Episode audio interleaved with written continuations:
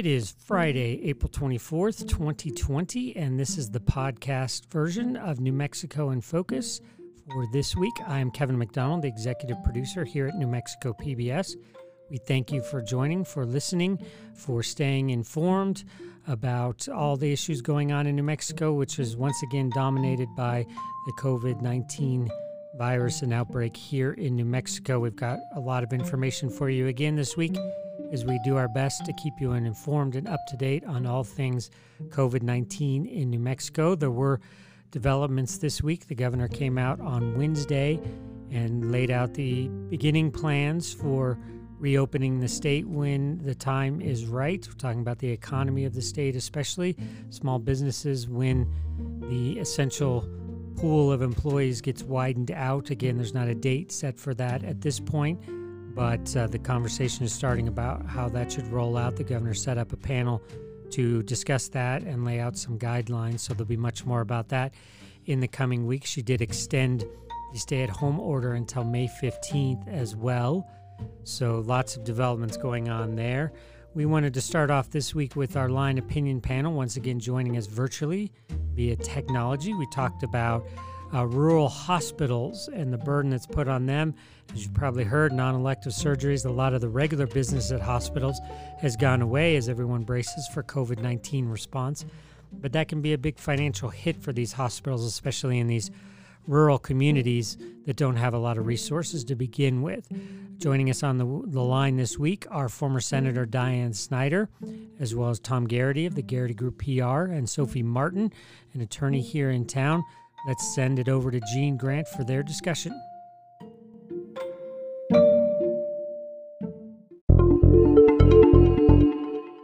New Mexico is up to well over 2,000 cases of COVID 19. Aside from tribal outbreaks, cases are clustered in the most heavily populated parts of our state, as you might imagine. That makes sense, but it's created a unique problem for rural hospitals, which have shuttered their elective surgery operations preparing for a surge in COVID 19 cases. Got a group of three line regulars joining me at our virtual line table today. We welcome Diane Snyder, a former state senator. Tom Garrity is with us of the Garrity Group PR. We've also got attorney Sophie Martin. She's a regular with us. And Sophie, let me start with you. There's a paradox here. Uh, they hope social isolation measures work, but if they do, the capacity and preparation and stand down of money making surgical procedures will seem unnecessary. It's a very interesting dilemma. How do they how do they get around this kind of thing? Well, I mean, I think there isn't at this point a great plan for getting around it because, uh, I mean, as you just articulated, there's a real tension between the larger mission of the hospital, which is the health and safety of the community, and um, the health of the hospital, which is impacted by um, a number of things right now. You know, not just the loss of um, elective surgeries, but also the community saying, like, you know, maybe I don't need to go in to get checked out. I mean, we mm-hmm. see nationally that there's a um, an uptick in um, cardiac incidents that are not being treated quickly because individuals are like, you know, I'm going to ride this out instead of risking going in. So I mean, it's a, it's a very complex situation, as it is for so many of us and so many businesses mm-hmm. um, in this time of COVID-19. I don't know that we always think of hospitals as businesses, but they they do need to be able to pay their workers they need to be able to buy supplies all of those things um, can't just not happen. Absolutely. You know tom i think we've all we're all getting a lesson here on the economics of a hospital. I, I mean i've talked to friends who actually believe hospitals are just swimming with money that they've got all the money they could ever need and now we're getting this reporting that when you have a 40 to 60% drop in income it has profound impacts on staff and everything else. I, again same question how where do these folks turn if they're burning this kind of cash, trying just trying to stay afloat?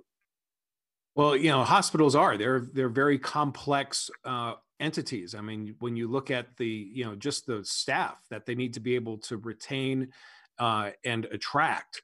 Um, when you look at all of the equipment and the certifications, not to mention the inventories and stuff, you know the the solution for rural healthcare really is to to find a way to get back to to normal as quickly as possible because in a lot of these communities uh, whether it's a, you know Gila Regional in Silver City or in Lovington.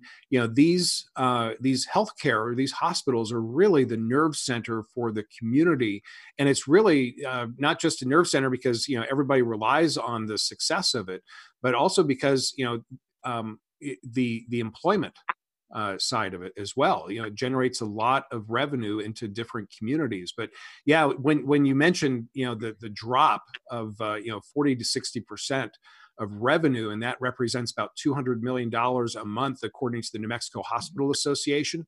It's easy to get lost thinking, oh my gosh, these guys are cash rich. Well, right. no, they're just, it's a very expensive, very complex industry.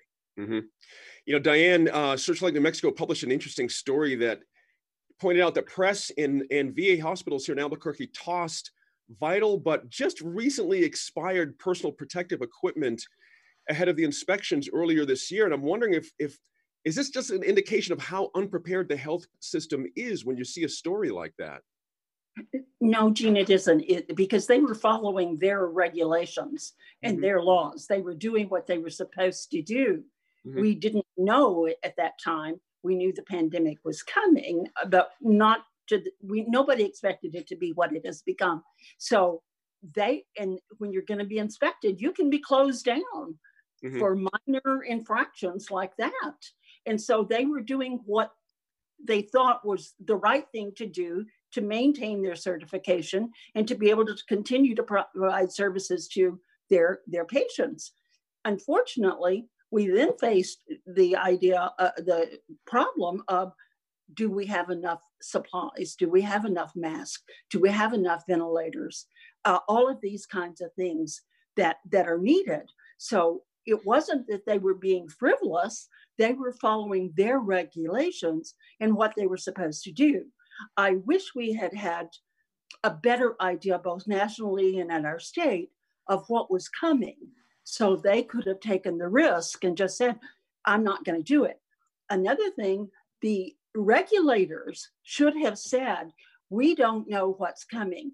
We're going to cut you some slack for six months. Right. Then we come back and check you and, and ding you if you're doing something wrong. So that, make, that makes mean, sense. That's, that's what they should have done. And I appreciate your point. Looking back, it's easy for us to sort of, you know, post quarterback or post game, you know, analysis. It's very easy to kind of figure these things out. But so let me go back to something you mentioned uh, at the top of this, which is interesting. And this was actually mentioned in one of the quotes Colleen Heild had in a very a terrific uh, piece in the in the Albuquerque Journal about the stresses on rural healthcare. Is that folks are not showing up, as you mentioned, for other things, but the folks who are showing up in rural hospitals are showing stress related problems from this pandemic and the shutdown, the uncertainty, the being out of work, all that kind of thing. And Sophie, there's like a cruel irony here when you think about who's actually coming in and who's not coming into hospitals in rural parts of our state right now.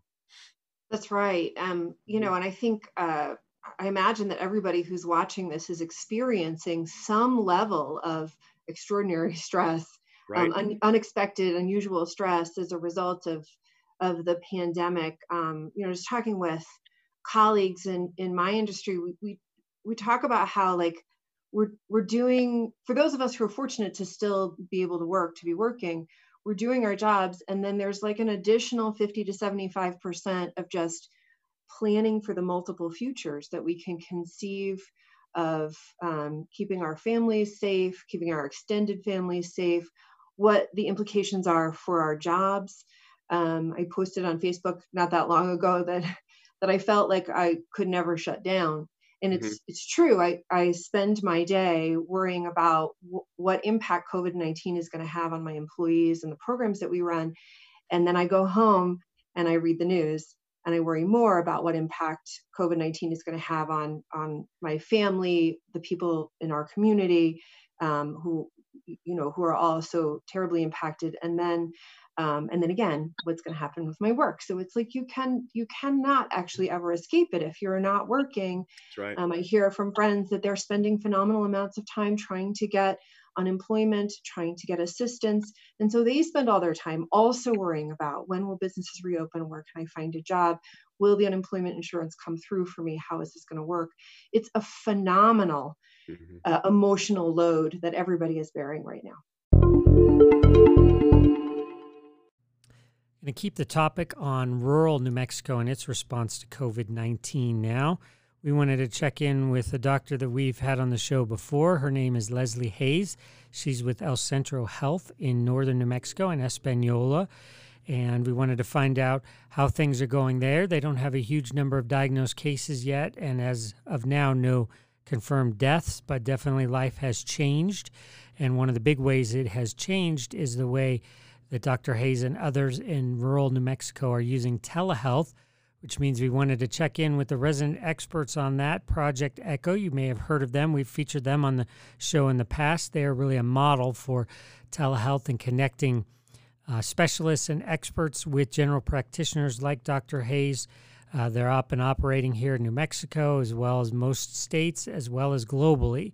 They're really the experts on how to do this hub and spoke model and to make the most out of expertise on various topics. And they are working overtime around COVID 19, holding regular sessions with doctors, first responders on everything from how to prepare for the response to how to deal with the stress and pressures COVID 19 is creating. Uh, correspondent Megan Kamerick sat down with Dr. Sanjeev Arora. He's the founder of Project Echo at UNM, as well as Dr. Hayes. Here's their conversation. I'm joined today by Dr. Leslie Hayes. She's a family practitioner with El Centro Health in Espanola. And Dr. Sanjeev Arora is founder of Project Echo at the University of New Mexico. Thank you for joining us on New Mexico in Focus virtually. Dr. Hayes, what do things look like right now in Espanola and northern New Mexico generally? How, how high is the concern level about COVID 19? I'd say the concern level is appropriately high. Um, so far, we are lucky that we have not had a lot of cases here in Rio Arriba County. I think last time I checked the DOH website, we had 10. Um, and no deaths yet. Um, nonetheless, I, I think part of the reason our numbers are low is because people are responding appropriately. I have been so happy when I talk to patients. People are taking this seriously. They are staying home. Um, part of it is because Espanola has such a strong knit family structure people have folks living at home who are elderly or who have chronic illness and they want to protect them so they are taking this seriously. And is testing available readily in that area? Yes. Um, presbyterian hospital in espanola um, pres has made a real focus of making sure that testing was available at all of their sites. So we have been able to test in espanola very early on um, we've had testing available um, I, as a matter of fact, last week I did a test on a patient of mine who's going in for alcohol rehab. No symptoms and no exposure, but the rehab was requiring a test before he could go in, which I thought my friends in other states are telling me that they cannot get testing on patients who are symptomatic and have had exposures, and that I could get some testing for someone. It's clearly appropriate. I mean, this was a great thing to be able to get this test. I got it done Friday afternoon. I had the results by Sunday morning. So testing is wow. readily available, and we are doing well. So that's very fast. That's faster than I've heard in many places. Yeah, no, it's. I, I am told that it only takes them four hours to run the test, but that the big delays, first off, just getting the test down to Albuquerque takes time if you're out in the hinterlands. And then um, it, there was a backlog for a while, was why it was taking five to seven days. But as far as I can tell, they seem to have worked through the backlog because it has not taken longer than 48 hours for any test I've run in the last week or two. So we have heard a lot about COVID 19 outbreaks and the response and playing out in New Mexico's urban communities. But what is your day to day experience like in Espanola right now? So the big thing is barely anyone is coming into clinic anymore. We're doing almost all of our visits over telehealth. And that's been kind of a mixed bag. I am so grateful that I am still able to provide care to my patients.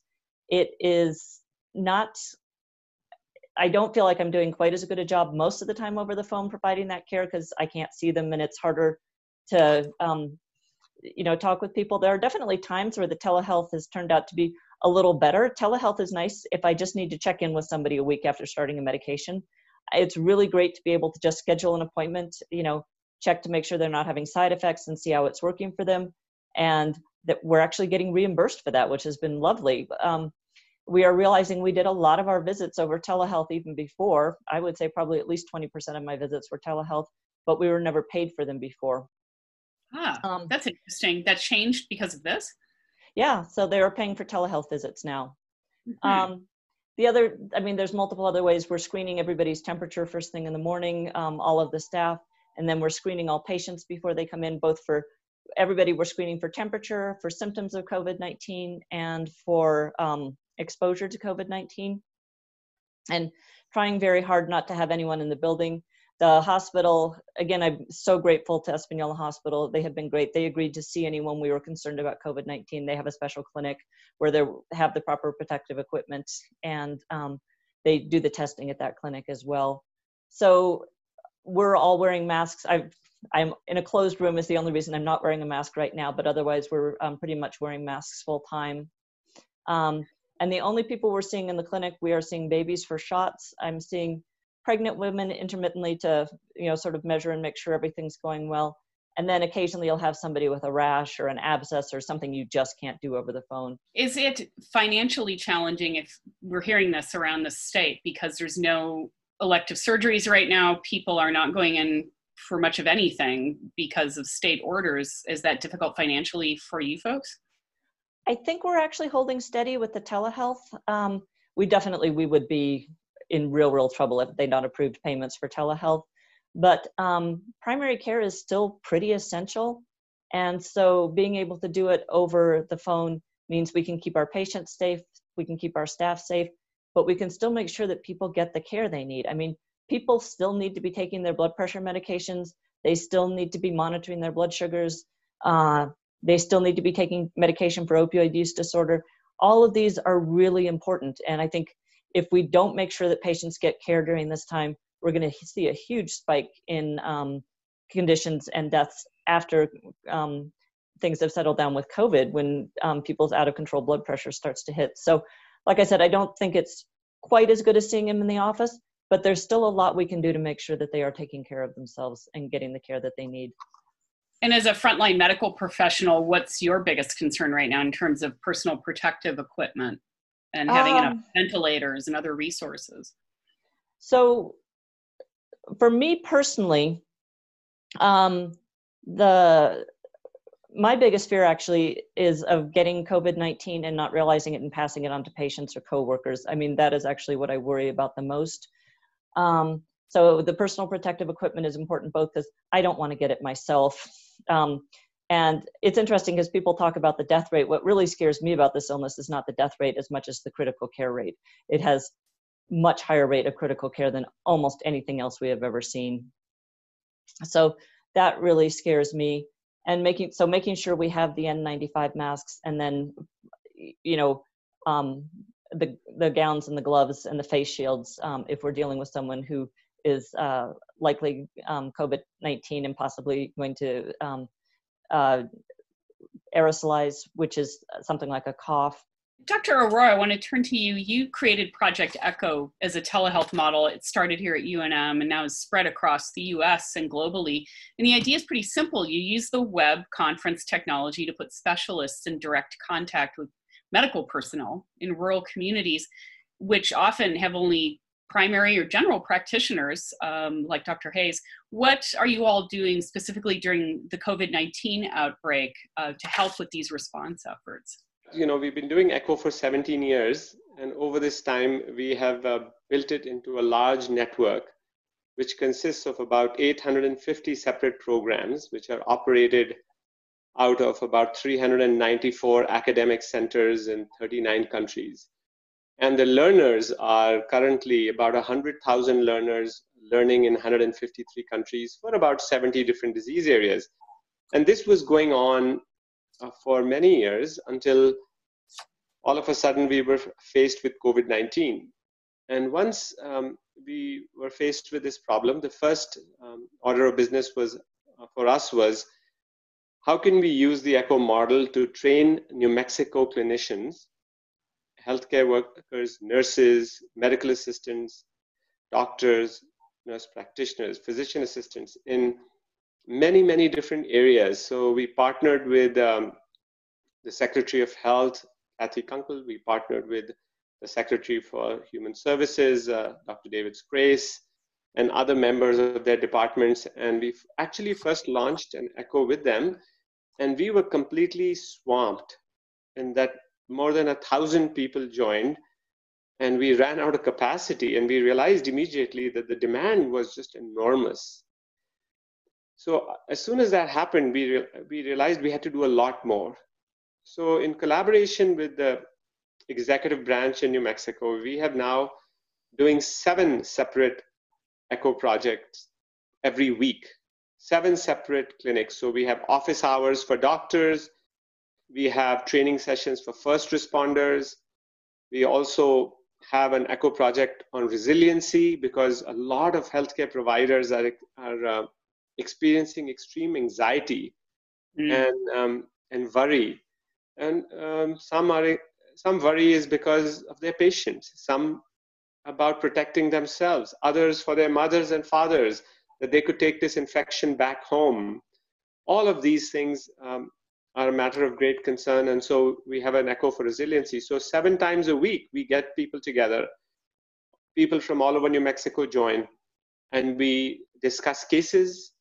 They present patients um, that have it, or they discuss problems such as how should they manage when personal protective equipment is not enough, or mm-hmm. how to interpret laboratory testing. And then we partnered with TriCore Laboratories to come on as experts and um, the state experts in the division of epidemiology and and um, etc all participate as experts in these calls and the office hours are run by our infectious disease specialists at the university of new mexico who are managing the covid-19 patients in the university hospital we have a lot of covid-19 patients in our hospital our ICU is packed with them. I know you can't do things like you can't create more ICU beds or ventilators, but talk about how this Project Echo model helps in the overall response? Why is it so important?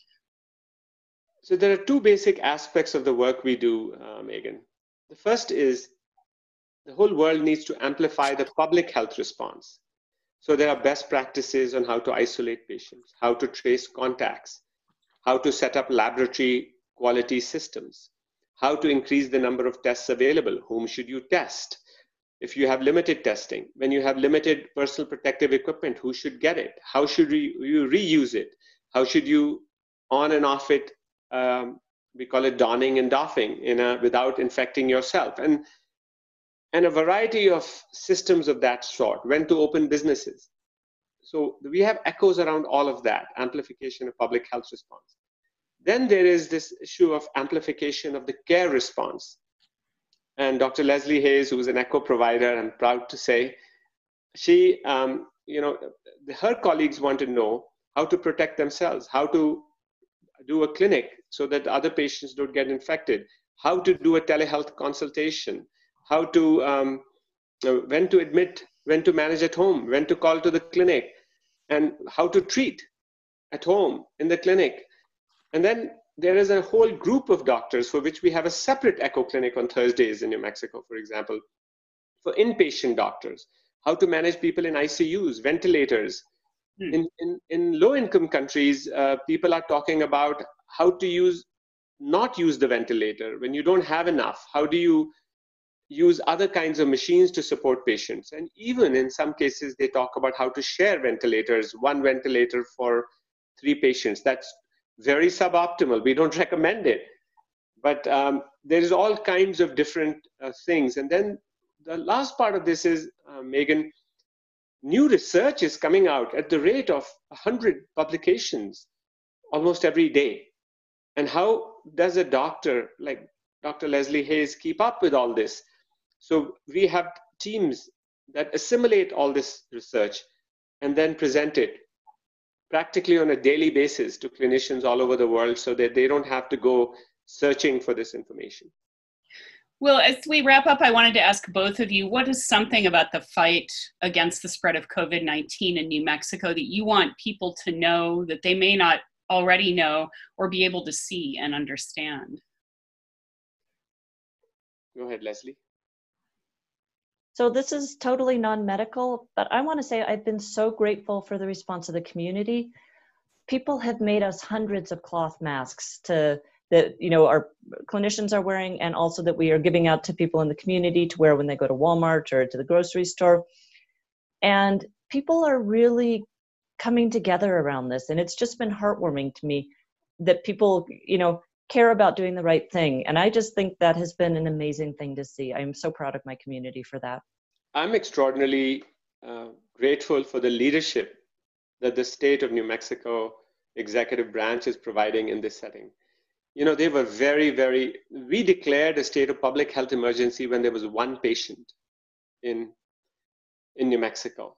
That was a very visionary and a courageous act on the part of our governor. It wasn't an easy thing to do to really start locking down when you have so few patients. The enemy is invisible. No citizen can actually see the virus. And it's hard to make sense if you're not a physician. Why does it make sense to lock everything down? But the result of that foresight and getting the testing that we need. So we have tests in New Mexico, which in New York, they still don't have it. You know, just over the weekend, I had a patient in New York City who called me for help.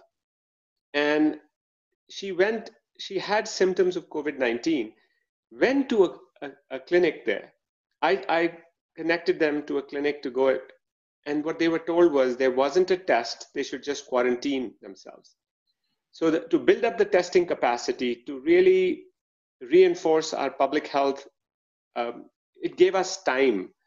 And I think that has has really been a tremendous boon for every New Mexican. Thank you both so much for talking with us about this, and please stay safe as you continue your important work.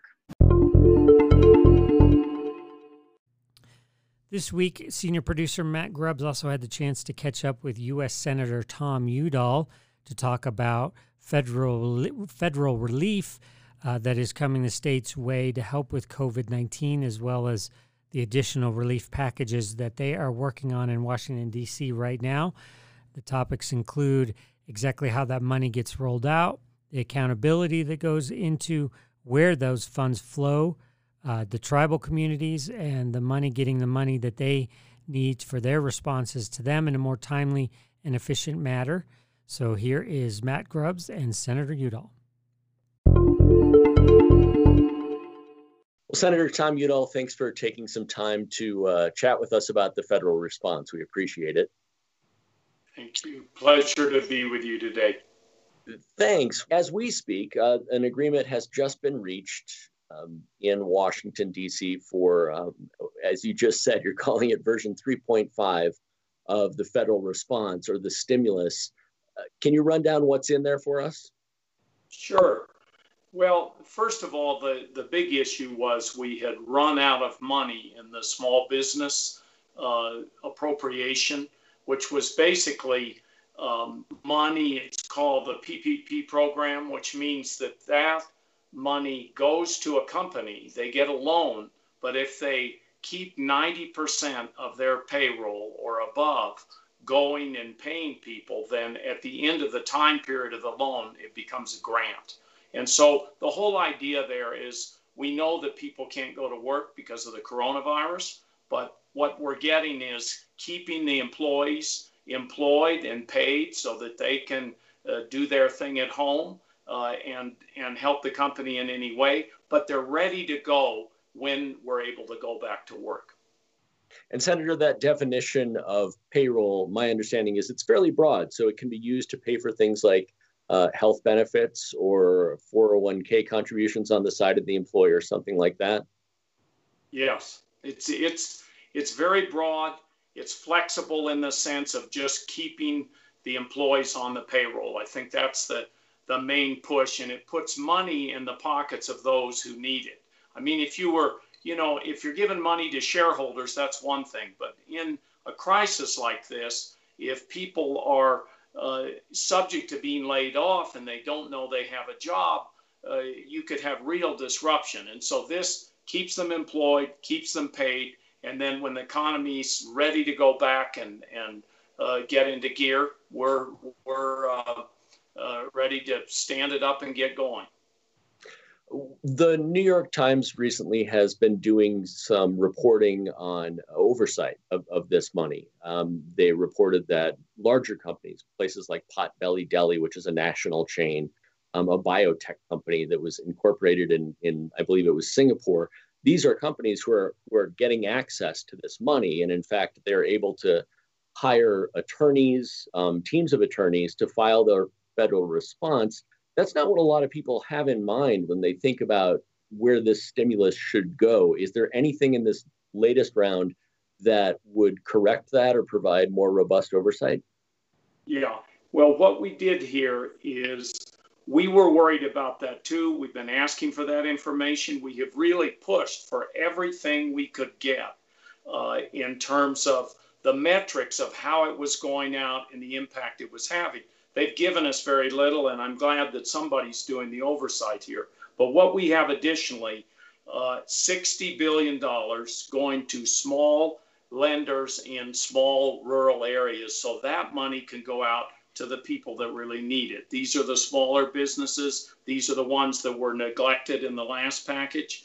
Uh, and so that's something that, that's important that we've added. Secondly, uh, we've added 50 billion to the economic disaster uh, program, and then also another 10 billion to a grant program for people that uh, are really vulnerable in terms of the economy. And then we've got another 75 billion in terms of the uh, emergency needs in the healthcare system.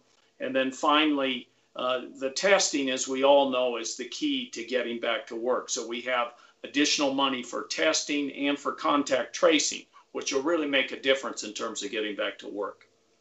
It sounds as though most uh, epidemiological experts think that it's not possible to go back to work and avoid uh, another spike in cases without that kind of uh, robust testing and contact tracing. Uh, can you talk to me about the importance of that effort uh, as it goes alongside of perhaps relaxing some of these stay at home orders? Yeah, I think we're trying to find the right balance here. You know, we're talking about saving lives and making sure that we keep the economy in a good position so that it can snap back and, and start working again.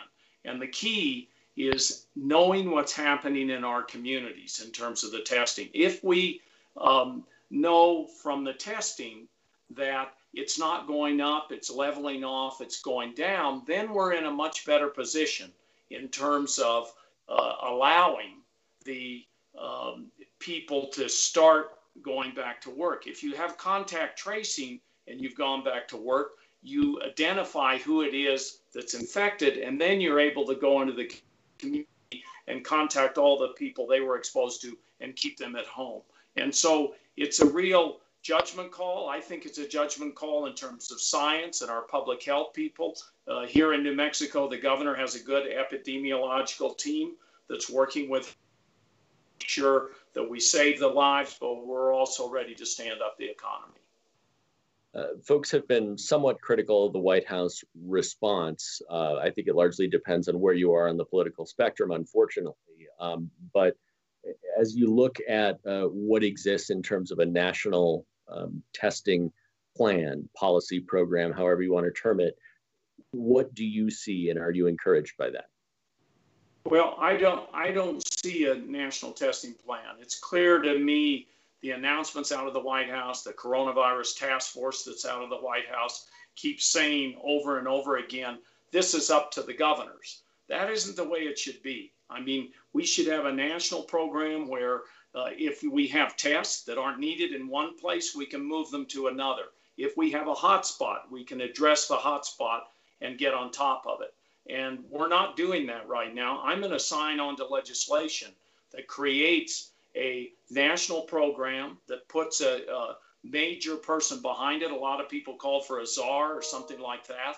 And that's the direction we need to head in under the Defense Production Act because when you have an emergency like this, you need one person in charge and out there dealing with supply chains, dealing with hotspots, and getting things to the point where uh, we can get this under control and get people back to work and the Defense Production Act, that's the legislation whereby uh, the president is able to order businesses to produce certain critical material. We're thinking, of course, of planes and ammunition. Um, here we're thinking of PPE, that sort of thing. Are you clear on whether or not the Defense Production Act has been used, or did GM and um, Ford just start producing ventilators on their own? I, I don't believe that we're in the position to know because there hasn't been the transparency we need. I mean, several times the, the White House and others have made announcements. Uh, then there's very little in terms of what's behind that announcement. How's it happening? Um, so I I think that's why you have basically a czar that would come out and say, "This is what we're doing." Answer questions every day and be in a position to to release all the information that's been collected. Now it's state by state, governors putting it out, and uh, the governors need help. You know, some of these governors are, are well under and have their hospitals full, others don't have as bad a situation. But we're in this together, and we need to make sure we get the testing, we get the contact tracing, and we get this under control before we put people back to work you mentioned the uh, part of the stimulus package, this latest one that will go to smaller rural banks. I know you've been paying to smaller, paying attention, I should say, to smaller rural hospitals as well. They're in kind of an interesting situation, it seems, where like other bigger hospitals, they've stopped doing elective procedures, but they don't quite have the influx of perhaps COVID 19 patients, at least here in New Mexico um, that we've seen elsewhere, unless you're talking about, of course, the northwest corner of the state. Um, that's a lot to get in there, but uh, what's your read on the situation of rural hospitals in New Mexico right now? Well, I think our smaller hospitals are hurting, and it's because, uh, on behalf of, uh, they kind of cleared the patients out uh, on these non essential surgeries. Uh, they said, we're going to postpone those. And that was their revenue for this period. The models seemed to show we were going to peak uh, earlier than we did. Uh, the peaking date has been moved back. And I think the governor's trying to work with them uh, in terms of maybe allowing something to go on there in terms of patients and having revenue come in, but also anticipating the, t- the peak going forward and needing to have all the hospital beds available for coronavirus patients. Uh, there is money in the stimulus package for rural hospitals. Is that correct? Yes, yes. And there, there was money in the last package. There's money in this package, and we will keep monitoring what's happening with, with the rural hospitals. There are also a, a classification called critical access hospitals, where there's money that that hospitals can get there. And I know some of our hospitals here in New Mexico are trying to qualify for that. Okay.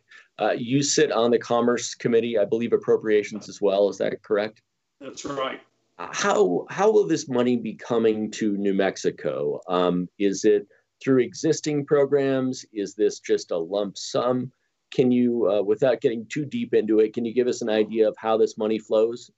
Yeah, let, let me give you different categories that we've talked about here. First of all, on the hospitals, uh, there are providers in New Mexico that are plugged into Medicare and Medicaid. And so the, the government has all of their numbers and has their accounts and is able to work out a formula and send the money out. We've already had a substantial amount of money released to hospitals. Secondly, uh, the money for states, localities, cities, and tribal entities, tribal governments, uh, that money uh, is being released uh, as we speak. There's there is in that pot for New Mexico and state governments and the city of Albuquerque 1.25 billion dollars. And so that money is starting to move out and we've agreed and the president has put this out on a tweet that that money going forward is going to be able to be able to be used for lost revenues. And that's the situation New Mexico's in right now, unfortunately. We're losing revenue dramatically because of the oil and gas industry, because of a number of other things that are going on, because you just don't have the economic activity that brings in the revenue. So, um, so those are a couple of the areas where the, the money will come in. The tribal governments have their own pot that I fought for, first time in history that, that $8 billion is going to flow to the nation's tribes. Uh, that's being set up the, at the Department of Treasury and will move out to the tribes, I believe, by April 24th. So there, there are a number of places where the federal government in appropriations is also sending out money. Uh, for example, the Bureau of Indian Affairs is getting additional money to help with the tribes. the arts community is getting additional money under the, the standing programs that are there. And there's money across the board for programs like housing and, uh, and other uh, programs that are ongoing that we push those up a little bit. So the good thing is we have substantial infrastructure in place in terms of programs and we're able to send the money out and the people there like the SBA can get the money out immediately. I know there was some frustration uh, among the tribes uh, at the first round of stimulus. Uh, I understand that it was going through the CDC, which is an unusual um, program as opposed to the BIA. You mentioned the Treasury. Um, has that been fixed, and, and will this be sort of a, a simpler process? Well, the Treasury's been very slow. They've been very slow on their consultation with tribes. Uh, we hope they'll get their, their money out the door on April 24th. So that's very disappointing. The money to the Indian Health Service, uh, a good chunk of that was released. Uh, we've also seen some of the newer machines be sent to the Indian Health Service, the testing machines. So some of it's working, some of it isn't. We're doing everything we can to put pressure on the administration to get this right and to get the money out the door and get it into the hands of the people that are helping. Mainly, these are the frontline workers. I know we just have about a minute left here. I, I know you like to get outside and, and walk and hike as much as you can. Uh, have you been doing that? And, and what has been the attitude of, of people that you've seen on the trails that you've been able to, to hike around on? Well, I've been out a little bit on my own property and then on some trails that I know of that nobody's on. But from everything I've seen in, in the community here, kind of on the foothills of the Santa Fe Mountains, uh, people are very respectful. They're very far apart. If they meet on a trail that's not six feet wide, people move off the trail. People are wearing masks. Um, I wear a mask any place I go outside the house. And so it's important that we keep up this social distancing and then keep those masks on because they they're there to protect everybody else in terms of the aerosols that uh, uh, people catch this from. Sure. Senator, I want to thank you for your time, uh, for joining us, explaining a little bit about it. Um, I'm assuming we'll probably talk to you again before this is all over. Well, thank you. Thank you for getting out the word to everybody. Really appreciate it. You take care. Back to the line panel now and continuing the discussion on when and exactly how to reopen New Mexico when the time is right. A big key to that, as we all know, is going to be testing and exactly how that works and whether or not we can get to a point where every New Mexico resident can get tested and maybe tested more than once because uh, as we're learning now, you may have a test, you may test negative one day and positive the next. So uh, testing is a really big part of this. The state's done a lot. The governor talked on Wednesday about how we're now able to test 5,000 or run 5,000 tests a day in New Mexico, which is really up there among all states in the U.S. But the line panel has got some thoughts on how we continue to build on that momentum and how it impacts reopening New Mexico in the coming weeks and months. Welcome back to the line. We just heard from Senator Udall about the important increased and rapid testing will be to successful restarting the economy. The senator was blunt in saying he didn't see a national plan, which means it's up to the states. New Mexico has been aggressive, but does it have the resources and the capacity, meaning labs, to test enough people to open the economy in any meaningful way? Tom Garrity, let me start with you. We all know testing is going to be critical. What are you seeing so far to make that happen? Well, there are a number of uh, testing sites statewide. I think right now the, the biggest hurdle to New Mexicans getting tested is the confusion that's being generated by, um, you know, the expanded testing. Is it open to all? Are there only, you know, open to certain members of a health plan? Um, is it only open to essential workers?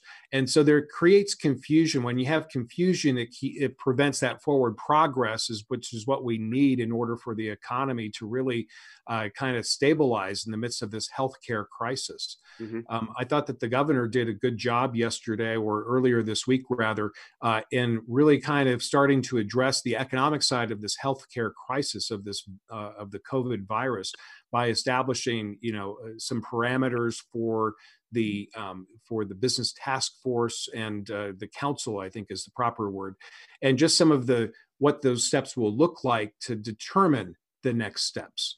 Um, it, I think that was very therapeutic for you know providing some uh, some peace of mind for a lot of business owners and a lot of New Mexicans. Mm-hmm. You know, Sophie, interesting. Love. Uh, Tom mentioned Lovelace. Uh, just recently, they started doing free tests to anyone, uh, mm-hmm. capping it at a certain number per day. But this is a significant change. This is not just folks with showing symptoms or just first responders or medical folks but anyone could walk in. Is that where we have to go to get this to get the, the numbers right? Absolutely. I mean, this is this is the guidance we're now getting, not just from from national experts here in the U.S., but from across the globe. Right?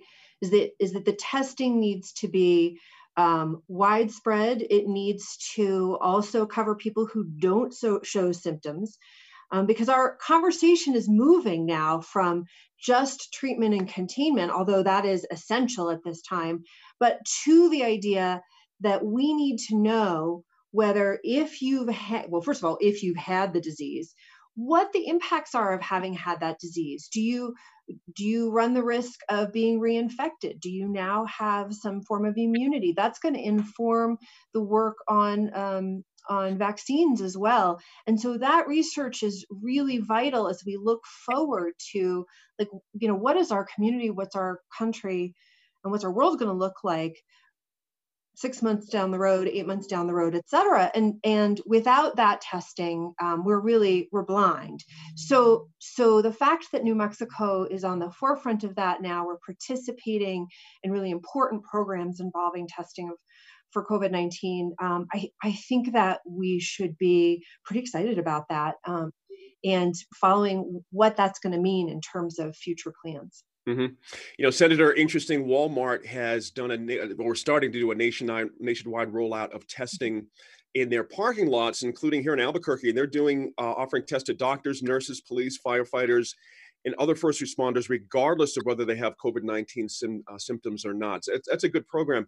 But let me ask you this the FDA has approved a uh, at home kit now, collection to, te- to self test, so to speak, a swab.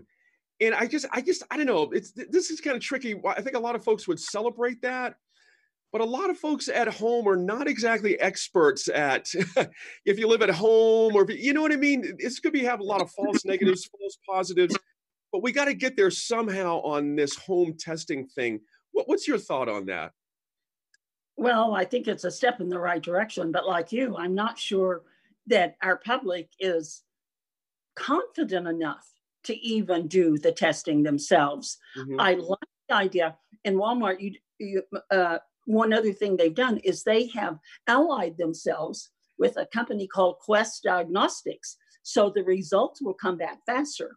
Right. I that's incredible because to me, the bottom line is we don't have enough data and true information to make decisions. We're doing the best we can because the thing that surprised me is that you could can have had the the virus with no symptoms at all. Right. And so how do we know and you can still carry it or can you still carry it? Can you still, you know, we need to know. And that's where you've got to go to check testing everybody. You mm-hmm. can't just do it to, I mean, certainly we should go first with the frontline line providers, but we still, to be able to make true and good plans, we have to test everybody. And one of the things uh, that also has happened is New Mexico has joined in a pilot project with the White House to uh, to how determine how to improve the detection. And this is one of the steps. Increased testing is one of the most important things. And mm-hmm. then the second phase of that is to look at where the contact took place. Right. So we if there are patterns or more areas that are prone to the virus. So I, I, I think, and I kind of chuckled when I heard that uh, Senator Heinrich did, said the president virtually had not done anything when in fact we our governor is participating in a program. So mm-hmm. uh, I, she, made, she made mention of that in the in the presser yesterday. Yes, yeah, exactly right. Hey guys, thank you so much. This week, we also continue something we've been doing for a while now here on the show, which is catching up with journalists across New Mexico who are covering COVID 19 and the response in their communities. We've been down south to Algernon D'Ammassa at the Las Cruces Sun News. This week, we're going back up north to Taos to talk to Stacy Matlock. She's the managing editor of the Taos News. Uh, again, I wanted to catch up with her about the local impacts there as well, especially, I should say, around tourism, which we know is such a huge key part of the Taos economy. So here is correspondent Laura Paskus as she sits down with Stacy Matlock.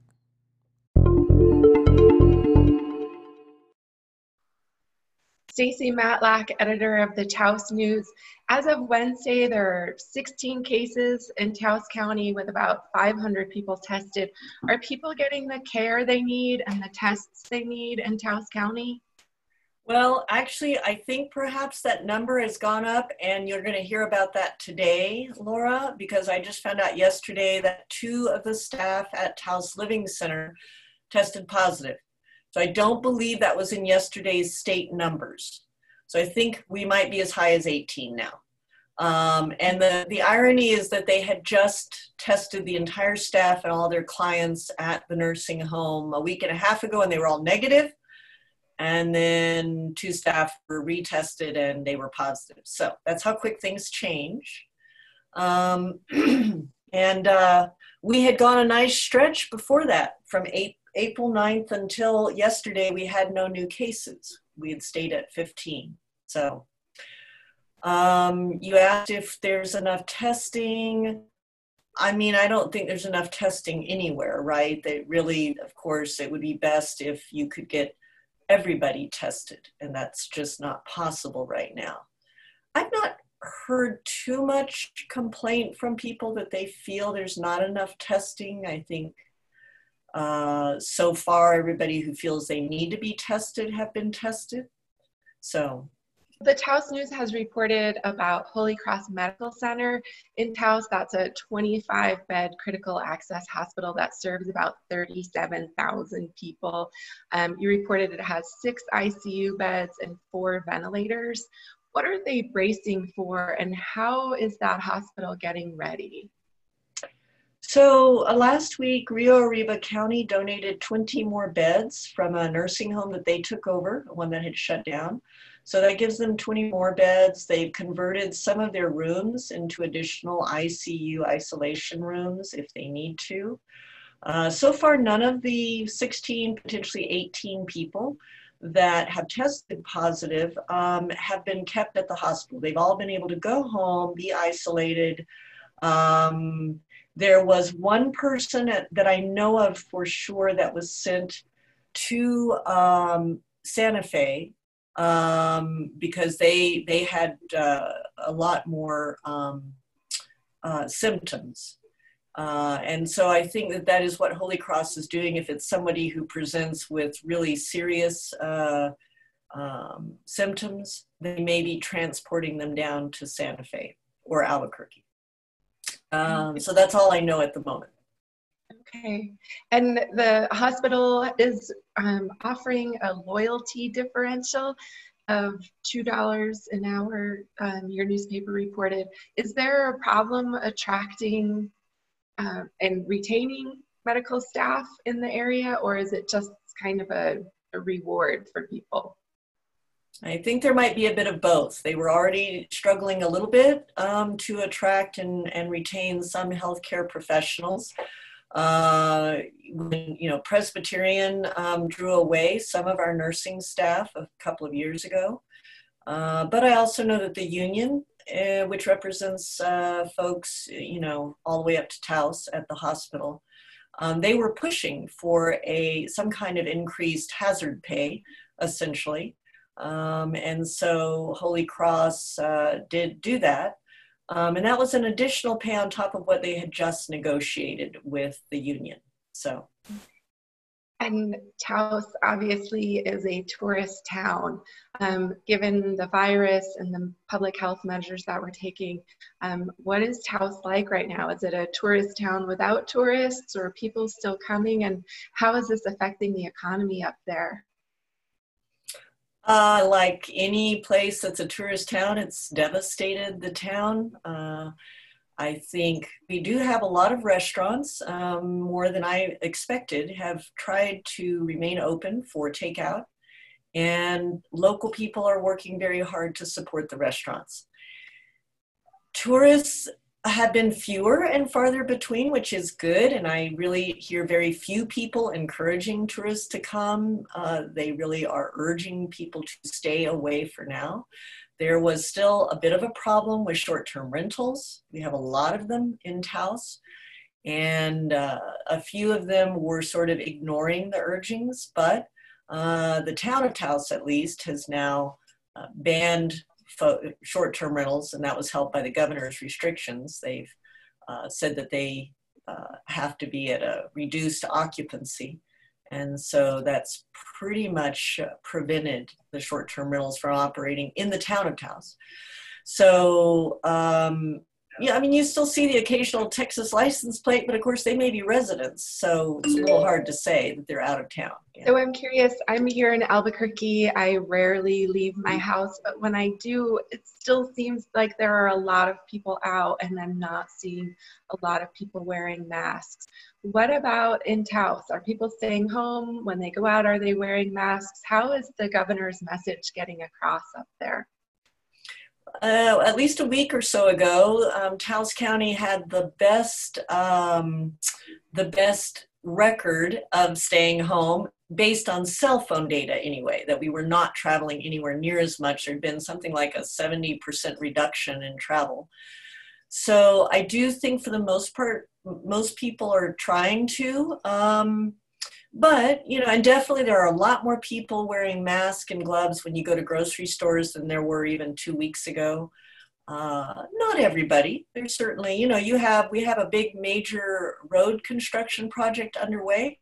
And those workmen are not wearing masks for the most part, um, unless they're standing over the melted asphalt, having to deal with that dust and stuff. But uh, yeah, for the most part. There have been some complaints about some of our grocery stores. You will still see some checkers and not checkers, but um, folks stocking shelves, and they are not always wearing mask and gloves.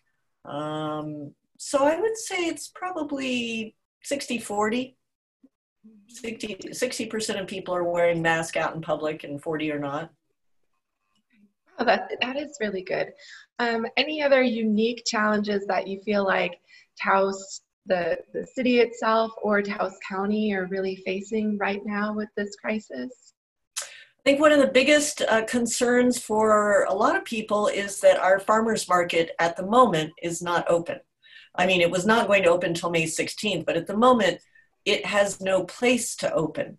Now we know that the Farmers Market Board and manager are working on that, but we really do not know yet how far along they are. They say they plan to open May 16th as scheduled, but uh, we don't know where. We don't know if that will be on the plaza, the Taos Plaza, where it has been held. And that's a lot of people are really worried about that, both the farmers and the people who really um, frequent the farmers market here. So at the moment, we don't know for sure, but they are saying they will open. Right. Well, Stacy Matlock, editor of the Taos News, thank you so much and stay safe. Thank you. Thanks, Laura. As always, we end with some final thoughts from host Gene Grant. He uh, weighs in on what now is really hitting struggle point for a lot of New Mexicans in terms of the stay at home order and struggles with isolation uh, but out of that struggle, we're seeing lots of innovation. And so you'll hear Gene talk about a, a Facebook Live we did this week that was really fascinating around an effort to help local musicians in New Mexico. You can catch that on our Facebook page. Encourage you to keep track of the show there on Facebook or Instagram, Twitter, YouTube. We're in all those places as we try to bring the information to you in the best way possible for you and your family. That'll wrap it up for this week. We hope you stay safe and happy and healthy, and we'll see you again next week. This week in our Facebook group, Focus on New Mexico, we had the pleasure of hosting Thomas Goodrich from the New Mexico Musicians Relief Fund, an organization started to help working musicians in our state stay afloat financially. It's in our feed, so check it out. As Governor Lujan Grisham said this week, mid May is the near term goal to start moving into the second phase of getting things back online, especially for businesses. Interesting to see her name a Republican, Brian Moore, as a co chair of her economic response group. Lots of rural New Mexico names in that bunch, too. Now, mid May is not a get out of jail free date. Tempting as it might be to think of it that way, let's keep our family, our co workers, our friends in our hearts, our thoughts, and grab a mask if we have to head out. Keep your distance, and by all means, continue to stay home. Thanks again for joining us and for staying informed and engaged. We'll see you again next week in Focus.